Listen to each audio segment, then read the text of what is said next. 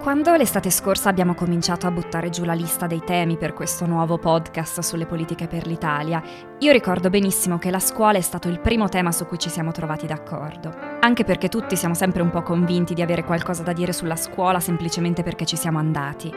In effetti l'istruzione è spesso in primo piano anche negli impegni che accompagnano la formazione di un governo. E in questo senso il governo Conte bis non ha fatto eccezione. A parole tutti riconoscono l'importanza di scuola e università per il futuro dell'Italia. Eppure, solo occasionalmente negli ultimi vent'anni i governi hanno avviato politiche di riforma articolate per migliorare la qualità del nostro sistema scolastico e universitario. Molti si sono accontentati di dare qualche sforbiciata all'esame di maturità. Invece i pochi che ci hanno provato davvero non hanno ottenuto i risultati sperati e gli esempi più celebri sono le riforme Berlinguer, Gelmini e la buona scuola di Renzi. È vero che una riforma strutturata non è necessariamente anche giusta. È anche vero però che in Italia i tentativi di riforma dell'istruzione si scontrano sempre con fortissime resistenze. Però in questi giorni il dibattito sulla riforma della scuola si è riacceso. Sono usciti da poco i risultati dei test PISA dell'Ocse e in estate erano già usciti dati invalsi. E tutti questi dati ci raccontano una scuola caratterizzata da profondi divari territoriali e ritardi rispetto agli altri paesi europei. Vediamo di capirci, non è possibile affrontare un tema immenso come quello della riforma del sistema scolastico in una mezz'ora. Possiamo però cominciare selezionando alcuni argomenti circoscritti e provando a farci venire qualche idea. Partiremo da quattro domande. Sarebbe opportuno riformare i cicli scolastici? Come si potrebbe migliorare l'alternanza scuola-lavoro? È possibile introdurre un vero e proprio percorso di carriera per gli insegnanti? E come si può colmare il divario nelle competenze dei giovani tra Nord e Sud Italia? Sono già molti argomenti e io sono particolarmente felice di avere come ospite oggi Daniele Checchi, che è professore di economia del lavoro all'Università degli Studi di Milano e dal 2015 al 2019 è stato membro del consiglio direttivo di ANVUR, l'Agenzia Nazionale di Valutazione del Sistema Universitario e della Ricerca, oltre a essere anche un redattore della Voce.info. Io sono Greta Ardito e questa è l'undicesima puntata della Voce in Capitolo. La Voce in Capitolo. Analisi critiche e risposte utili sui principali temi economici, politici e sociali del nostro tempo. Questo è La Voce in Capitolo, il podcast della Voce.info.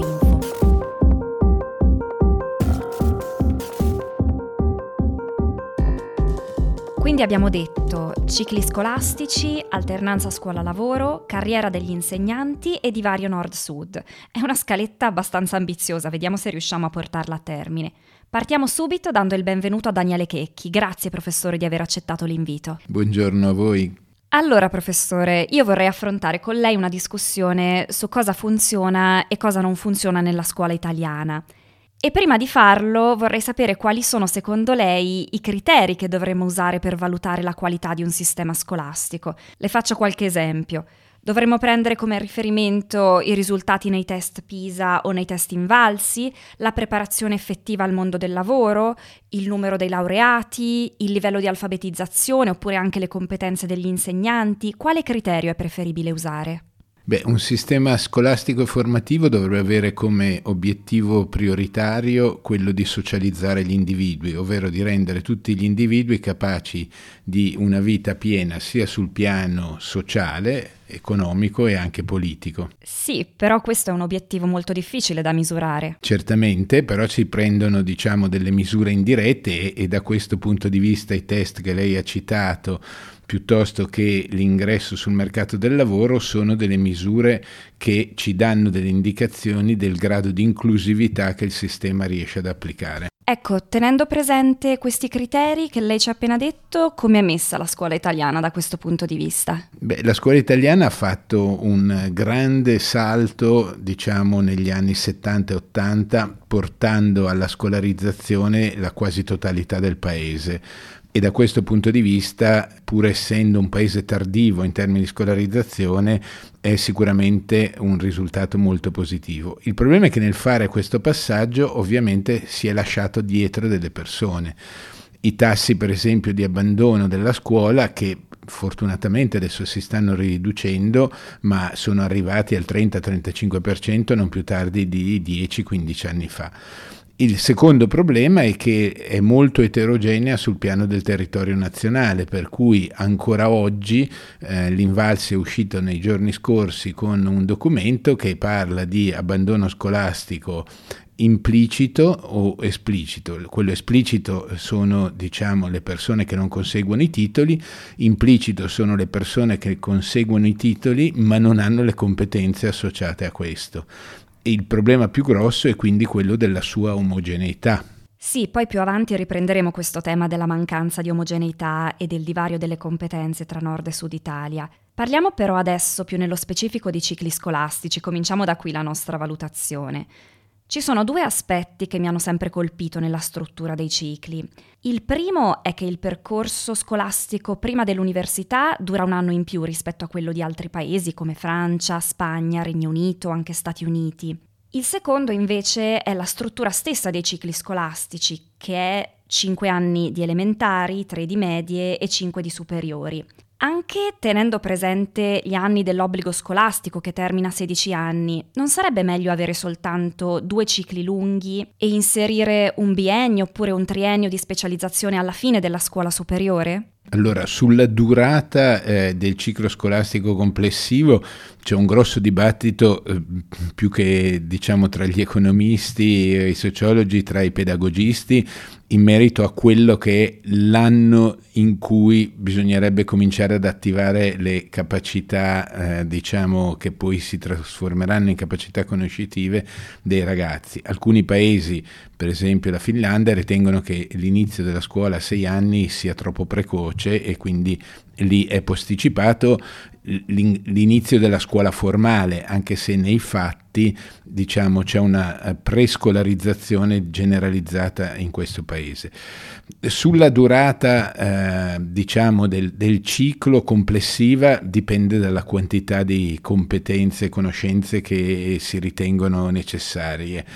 Eh, ovviamente molti paesi hanno una durata inferiore del ciclo secondario, tranne poi metterci un anno di preparazione all'ingresso nell'università che più o meno pareggia. Questo è il caso della Francia e anche della, della Gran Bretagna. Ma il problema più grosso è eh, diciamo, la frammentazione di questo ciclo. Il problema grosso che ha l'Italia, per cui si parla diciamo, del buco nero della scuola media, è il fatto che c'è una cesura molto netta tra la formazione della scuola primaria, in cui eh, diciamo, gli alunni sono abituati a una scuola innanzitutto che almeno nel nord Italia tende a coprire il tempo pieno, comunque ha una durata della giornata scolastica che si avvicina alle otto ore avendo diciamo pochi compiti a casa e alcune figure adulte di riferimento che sono l'insegnante unico al massimo i due insegnanti. Dopodiché c'è un salto nettissimo al termine della scuola primaria quando si comincia con la scuola secondaria di primo grado e lì il salto è dovuto a, diciamo, al fatto che il sapere, che prima era eh, un, un, diciamo, un, concetto unitario nella formazione dei ragazzi, viene spezzettato attraverso eh, il riferimento a insegnanti di materie specifiche.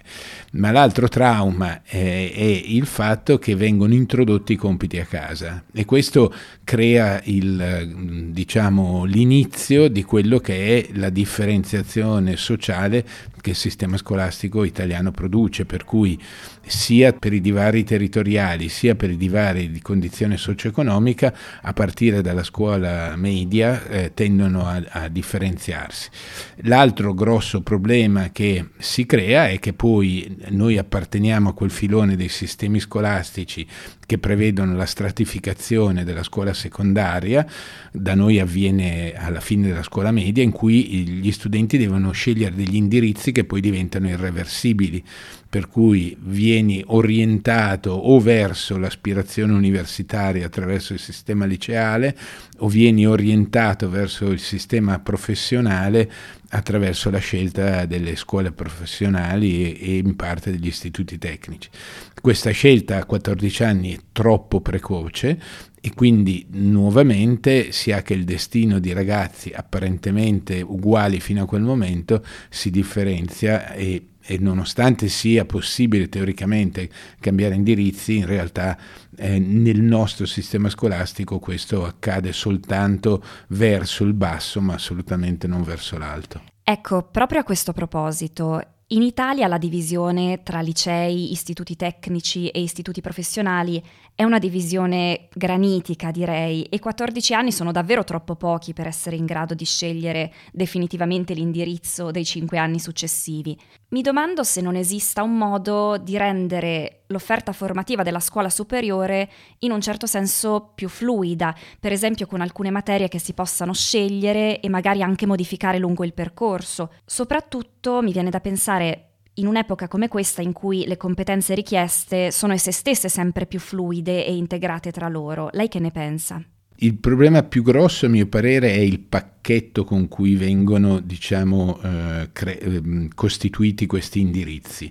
L'età è sicuramente un grosso problema e da questo punto di vista giace nella storia del sistema scolastico italiano la famosa riforma introdotta dall'allora ministro Luigi Berlinguer di, eh, eh, diciamo, di un ciclo unico prolungato fino ai 16 anni che quindi spostava il, il, problema della scelta più avanti di due anni, riforma che fu approvata dal Parlamento e non fu mai attuata perché la ministra Moratti che succedette al, al, ministro Berlinguer con, con, una breve parentesi di De Mauro, eh, semplicemente si rifiutò di emanare i decreti attuativi se noi avessimo avuto un sistema scolastico, diciamo, unificato fino ai 16 anni, sarebbe stato possibile ridisegnare i contenuti formativi mantenendo un, un core di eh, conoscenze comuni che eh, avrebbero in, da un lato permesso una scelta diciamo più oculata da parte degli studenti stessi, ma dall'altro avrebbe anche creato la possibilità di avere degli indirizzi che a questo punto più corti potevano da un lato essere più specializzati, ma dall'altro essere anche più reversibili, cioè l'idea che noi attuiamo solo nel sistema terziario, che lo studente possa scegliere pezzi di percorsi formativi e comporsi il proprio percorso formativo, in realtà ad uno studente di 16 anni eh, può essere iniziata la proposta di questo tipo di sistema formativo che ha il vantaggio di essere più fluido, per cui una persona che abbia anche scelto l'indirizzo, che ne so, di istruzione artistica può a un certo punto eh, convertirsi e mh, diciamo prendere un indirizzo scientifico eh, e viceversa. Oggi come oggi nel nostro sistema questo è praticamente impossibile, cioè lo studente compra, tra virgolette, il pacchetto formazione liceo classico, compra il pacchetto formazione liceo scientifico senza nessuna possibilità di comporsi la cosa secondo i propri interessi. È vero che poi ci sono anche le sperimentazioni che differenziano un po' questi percorsi, ma in, intanto non sono generalizzate e poi sono relativamente marginali. Lei quindi sarebbe favorevole a rimettere sul tavolo la riforma Berlinguer? Eh, assolutamente, credo che sarebbe l'unica riforma seria che noi potremmo riprendere per affrontare questo tema della dispersione scolastica, perché ci permetterebbe di riaprire il discorso del come disegnare il quinquennio a questo punto della scuola secondaria di primo grado, mettendo mano ad una serie di, di incongruenze che oggi la caratterizzano. Passando invece a un argomento comunque strettamente connesso, uno degli obiettivi della riforma della buona scuola dell'allora governo Renzi era affrontare un tema annoso che è quello del collegamento tra istruzione e mondo del lavoro. E in questo senso la sperimentazione dell'alternanza scuola-lavoro è stata una novità mh, praticamente assoluta e anche da un certo punto di vista interessante per le scuole secondarie italiane. Il problema è che molte cose non hanno funzionato e non funzionano. Per esempio, le attività svolte dagli studenti nell'alternanza scuola-lavoro spesso non hanno particolare valore formativo. Le imprese considerano il progetto dell'alternanza più un peso che un'opportunità, senza contare poi che l'esperienza di lavoro per gli studenti resta fortemente legata al contesto sia territoriale sia familiare, proprio alle conoscenze di famiglia. Che cosa è andato storto in questa riforma? Ma eh, l'idea era assolutamente buona Il problema vero è che A, il governo nell'introdurre questa riforma non l'ha adeguatamente finanziata, eh, nel senso che i soldi che erano stati posti sul capitolo dell'alternanza scuola-lavoro servivano esclusivamente a finanziare la copertura assicurativa degli studenti che uscivano dalla scuola. Non, eh, diciamo, non sono state poste risorse adeguate per permettere di creare degli incentivi dal punto di vista delle imprese nel disegnare dei, dei progetti di accoglimento eh, di questi studenti. Tenete conto che parliamo di circa di mezzo milione di studenti per ogni corte di età, introdurre dall'oggi al domani il fatto che il sistema produttivo debba ospitare, eh, diciamo nella mente dei, del legislatore, un milione e mezzo di studenti sui luoghi di lavoro, seppur per un numero di ore non infinito ma consistente perché parliamo di circa un mese a tempo pieno, questo non si può fare con un tratto di penna, che è quello invece che in qualche modo il, il governo Renzi riteneva di poter attuare.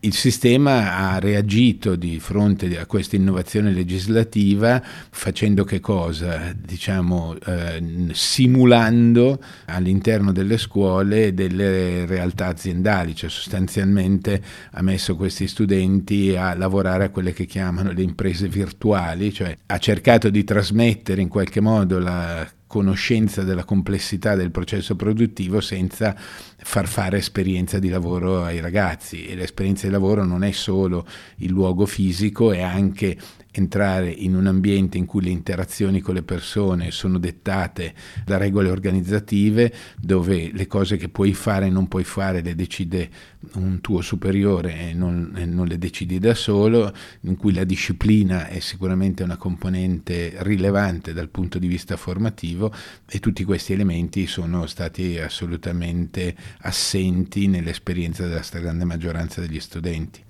Però comunque l'idea di avvicinare gli studenti delle scuole superiori al mondo del lavoro resta un obiettivo condivisibile, soprattutto in un paese come l'Italia che tra i paesi OXE ha uno dei livelli più alti di skills mismatch, che sarebbe quel fenomeno per cui domanda e offerta di lavoro non si incontrano, perché le competenze che sono richieste dalle aziende non sono acquisite da chi offre lavoro, cioè dai lavoratori.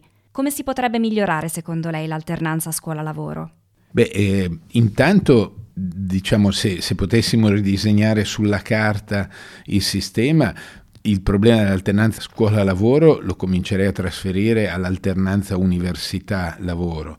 Noi oggi abbiamo il fatto che il 40% di studenti universitari in realtà lavora mentre fa gli studi, ma per una ragione totalmente diversa, cioè lavora per ragioni di sostentamento.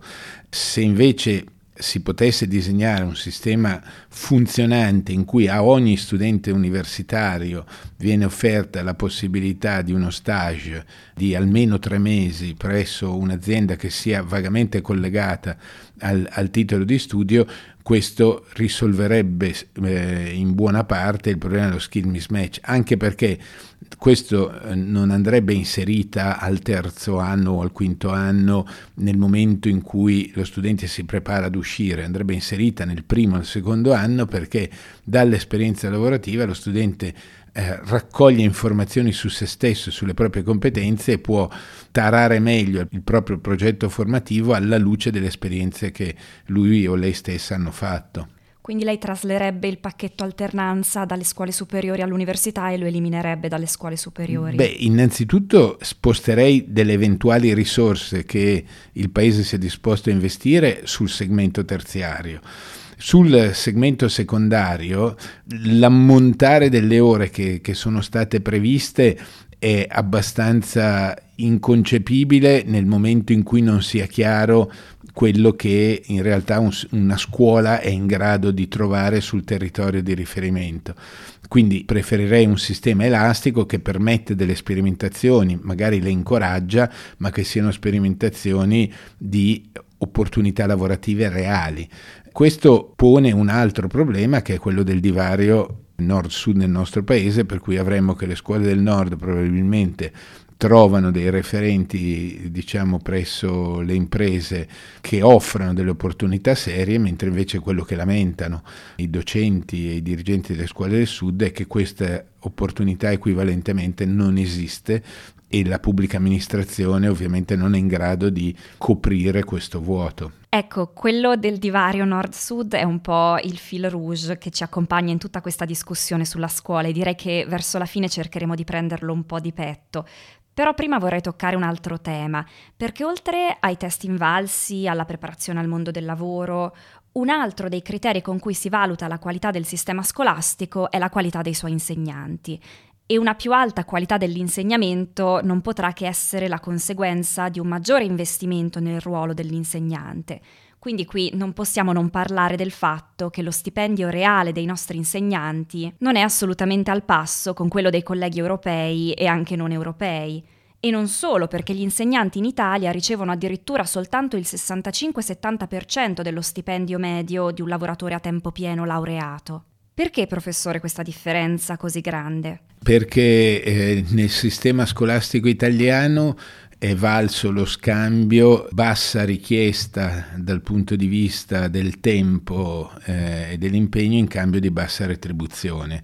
Eh, non sono lontanissimi i tempi in cui gli insegnanti potevano andare in pensione con 15 anni, 6 mesi e un giorno di esperienza lavorativa, perché l'insegnante è sempre stato disegnato e concepito come un lavoro part-time, un lavoro che permetteva alle donne di svolgere contemporaneamente il lavoro di cura dei propri figli e un lavoro esterno, perché l'orario diciamo, di gestione dei propri figli era parallelo all'orario dello svolgimento del loro ruolo e l'idea dell'insegnante come mestiere a tempo pieno è un'acquisizione per quanto non generalizzata solo eh, abbastanza recente.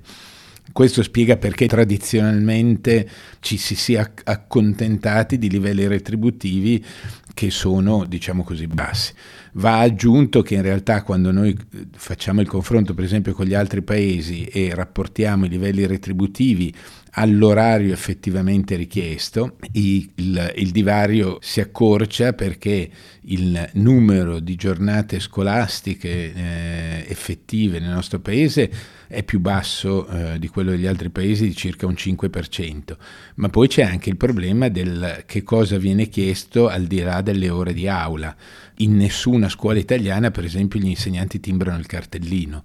Questo significa che l'attività pomeridiana è un'attività eh, discrezionale dal punto di vista dello svolgimento presso i locali scolastici e questo ovviamente eh, fa sì che gli insegnanti più responsabili comunque lavorino e si preparino nel pomeriggio, altri usino lo stesso montare di tempo per esempio per dare lezioni private, che sono indirettamente un segnale del fallimento della formazione del mattino. Gli esempi della buona scuola da questo punto di vista non sono particolarmente incoraggianti, nel senso che è stata scelta per esempio la strada dell'ingresso massivo di circa 100.000 insegnanti aggiuntivi, 160 se consideriamo i primi due anni dell'attuazione della buona scuola, quando la stessa massa salariale sarebbe potuta essere utilizzata per incrementare retribuzioni e orari di carico didattico sugli insegnanti esistenti.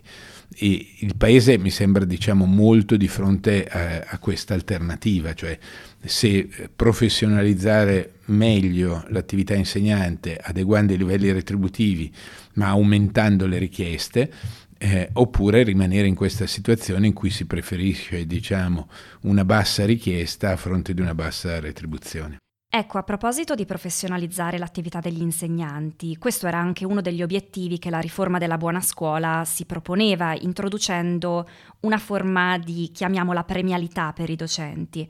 Quello che bisognerebbe impostare è un vero e proprio percorso di carriera professionale per gli insegnanti, che non sia fondato soltanto sull'anzianità, ma anche su una valutazione meritocratica, in termini di obiettivi raggiunti, di aggiornamento delle competenze. Come si può riprendere questa strada? Allora, l'organizzazione della scuola è uno dei terreni di battaglia eh, dei governi che si succedono in quanto ognuno eh, tenta di lasciare in qualche modo traccia del proprio passaggio.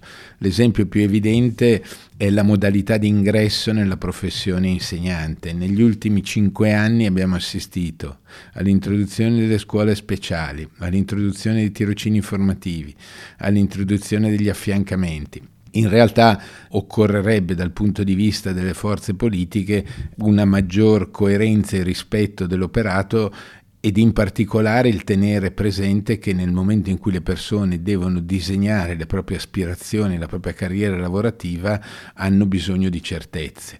Non vorrei trovarmi nei panni di eh, un giovane che aspirasse a fare l'insegnante in questi ultimi dieci anni perché dal legislatore non ha ricevuto nient'altro che segnali disorientanti. Ma anche quando prima o poi speriamo si assesti un sistema di reclutamento degli insegnanti degno di questo nome, c'è il problema che la carriera di un insegnante è una carriera totalmente piatta, nel senso che a oggi c'è semplicemente un incremento retributivo legato all'anzianità e niente che tenga conto delle competenze sviluppate dall'individuo nell'arco eh, del, del, suo percorso lavorativo. Da questo punto di vista l'allora sottosegretaria Valentina Prea del, della ministra Monatti, poi diventata deputata, ha presentato un disegno di legge che ancora oggi spesso viene citato, che era quello di disegnare il ruolo dell'insegnante esperto, cioè sostanzialmente una figura intermedia che permettesse ad una quota del 20, del 30% degli insegnanti di poter intravedere la possibilità di, una, di un avanzamento che è sia retributivo ma anche di responsabilità, perché eh, il problema vero è che per esempio oggi tu hai il salto da insegnante a dirigente scolastico eh, senza che eh, il passaggio al ruolo del dirigente scolastico abbia attinenza con la tua performance lavorativa nel ruolo precedente. E questo è un po' un assurdo dal punto di vista organizzativo. Quindi se eh, si potesse ripensare alla carriera degli insegnanti in modo tale da renderla attraente, anche se non col salario d'ingresso, almeno con l'aspettativa di una crescita retributiva nell'arco della vita lavorativa, probabilmente questo contribuirebbe a incontrare le aspirazioni eh, degli insegnanti e anche in parte a rimotivare quelli che oggi lavorano dentro la scuola. Eh sì, il problema però è come si possono introdurre criteri salariali o comunque aspettative di crescita salariale basate sul merito e anche una verifica regolare degli standard senza provocare alzate di scudi da parte degli insegnanti in servizio. Ma eh, la buona scuola da questo punto di vista ha fatto un'operazione in intelligente, ovvero sia aveva introdotto questo fondo chiamato valorizzazione del merito, di entità relativamente bassa, nel senso che si parla di 200-250 euro annuali per insegnante come entità della dotazione distribuita alle scuole.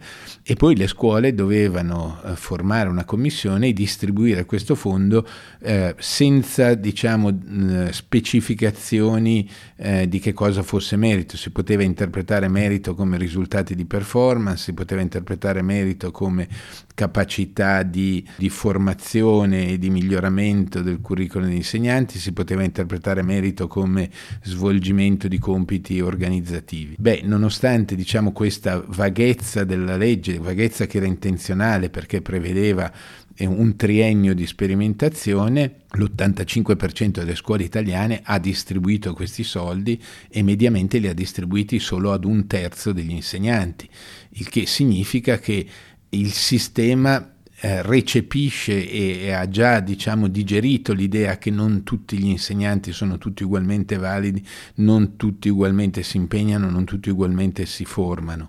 Quindi se si fosse proceduto in questa direzione, eh, questo avrebbe potuto consolidare un'idea di merito eh, e precisarla. Invece quello che è accaduto è che i quattro ministri eh, dell'istruzione che si sono succeduti dopo la Giannini del governo Renzi, quello che hanno fatto è stato quello di eh, depotenziare questo strumento, svuotandolo parzialmente dei contenuti salariali, trasferendo risorse alla contrattazione e tipicamente la contrattazione collettiva non è il miglior strumento per il riconoscimento del merito individuale e a tre anni dalla scadenza della norma che prevedeva la sperimentazione, quando si sarebbero dovute trasformare queste norme sperimentali in norme a regime, il, l'attuale governo non ha messo questo tema all'agenda, il ministro attuale dell'istruzione ha dichiarato che intende cancellarla, eh, tuttavia per cancellare una legge occorre un'altra legge e come accade spesso nel nostro paese si finirà nel dimenticatoio delle leggi inapplicate e si perderà memoria storica di questa innovazione. Ecco, e a quel punto bisognerà ricominciare tutto da capo.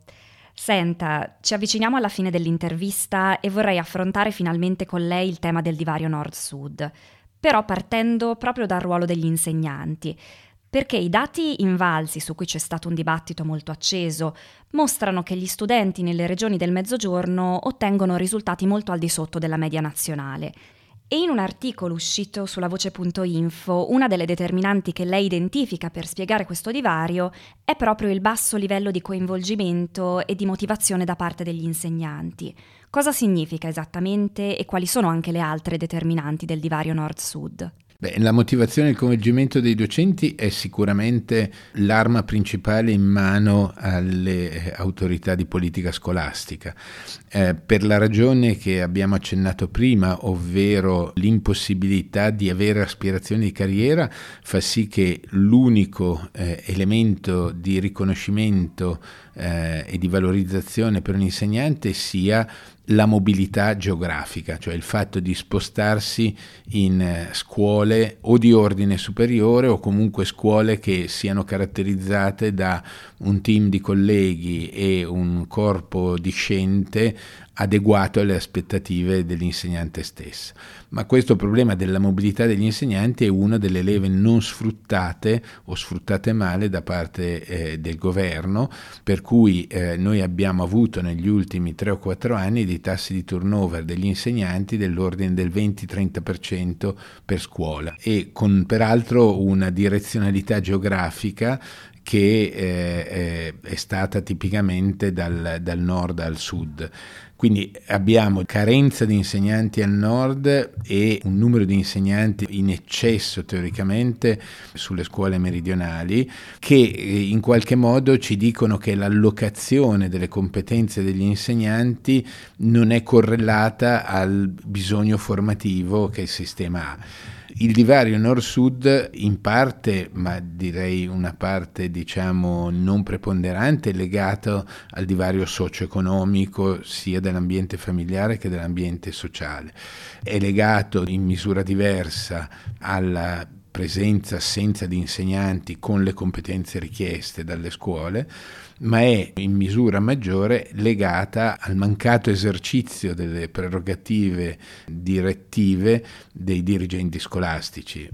Non dimentichiamo che nel nostro paese ci sono circa 2000 dirigenti assenti, quindi ci sono dirigenti in reggenza che si trovano eh, a gestire un numero di scuole molto ampio che a volte arriva oltre le 10-12 e quindi le scuole rimangono delle comunità autogovernate e eh, diventando comunità autogovernate ovviamente interiorizzano quello che è il regime organizzativo prevalente su quel territorio. Quindi eh, abbiamo pubbliche amministrazioni eh, diciamo, che adottano criteri di gestione diversi nel nord e nel sud, questi si riflettono anche nelle, nella modalità con cui le scuole si organizzano e a ricadere nella, nelle competenze che troviamo o non troviamo negli alunni stessi. Quindi se il problema è delle scuole, quale potrebbe essere un'idea per colmare queste differenze territoriali? Eh, io lavorerei sulla variabilità all'interno dei, dei, territori. Se si osservano i dati invalsi si vede che ci sono scuole che comunque vanno bene anche in contesti disagiati, il che vuol dire che hanno trovato una modalità di funzionamento e prenderei gli insegnanti di queste scuole che vanno bene e li manderei a fare i team leader eh, del, delle scuole circostanti. Il territorio lo conoscono perché sono collocati nello stesso territorio, ma hanno anche la competenza organizzativa e istituzionale adeguata al contesto. Eh, l'idea di piani nazionali di rilancio delle scuole del sud eh, so, si sono rivelati inefficaci le quattro regioni eh, obiettivo di sviluppo della comunità europea hanno ricevuto finanziamenti elevati eh, in tutti gli ultimi cinque anni attraverso i PON, piani operativi nazionali, senza che questo abbia minimamente inciso sul divario stesso. Ok, quindi meglio un trasferimento di competenze restando all'interno dei territori. Senta, l'aveva già detto brevemente all'inizio. Lei quindi pensa che i test invalsi siano uno strumento adeguato per avere un quadro del nostro sistema di istruzione? No, sono un indicatore parziale. Eh, quanto più l'Invalsi riesce ad arricchire il ventaglio delle misurazioni che offre, e già oggi ci ha ampliato lo sguardo introducendo i test in lingua inglese che sono ancorati, quindi ci permettono anche di vedere l'evoluzione del divario attraverso i diversi ordini scuola, ci permettono di vedere quello che è il livello di competenze raggiunto in riferimento agli obiettivi formativi, nella misura in cui eh, aggiungerà altri test, test di, competenza civica, test diciamo anche disciplinari, tanto più avremo un quadro ricco di quello che è eh, la situazione delle scuole italiane. Sarebbe demenziale utilizzare i test invalsi come misura della produttività degli insegnanti. È invece molto utile usare i test invalsi per mappare laddove occorre intervenire. Bene, grazie professor Checchi per essere stato con noi. Buona giornata a tutti. E niente, siamo costretti a fermarci. Purtroppo la scuola è un tema che, malgrado i grandi proclami di tutti i governi che via via si danno il cambio, alla resa dei conti poi finisce sempre in fondo all'agenda politica. Noi qui con il professor Checchi abbiamo toccato soltanto alcuni punti, l'avevamo già detto all'inizio, e abbiamo appena scalfito la superficie. Speriamo di poterci tornare più avanti, magari per approfondire i temi singolarmente. Prima di lasciarvi una comunicazione di servizio. La prossima settimana si conclude la prima stagione della Voce in Capitolo e solo per questa volta usciremo eccezionalmente di venerdì e non di mercoledì come al solito, ma per farci perdonare usciremo con due puntate invece di una, una specie di regalo di Natale per voi. Io vi ringrazio di averci seguito e ci sentiamo venerdì prossimo con altre due puntate della Voce in Capitolo. Continuate a seguirci.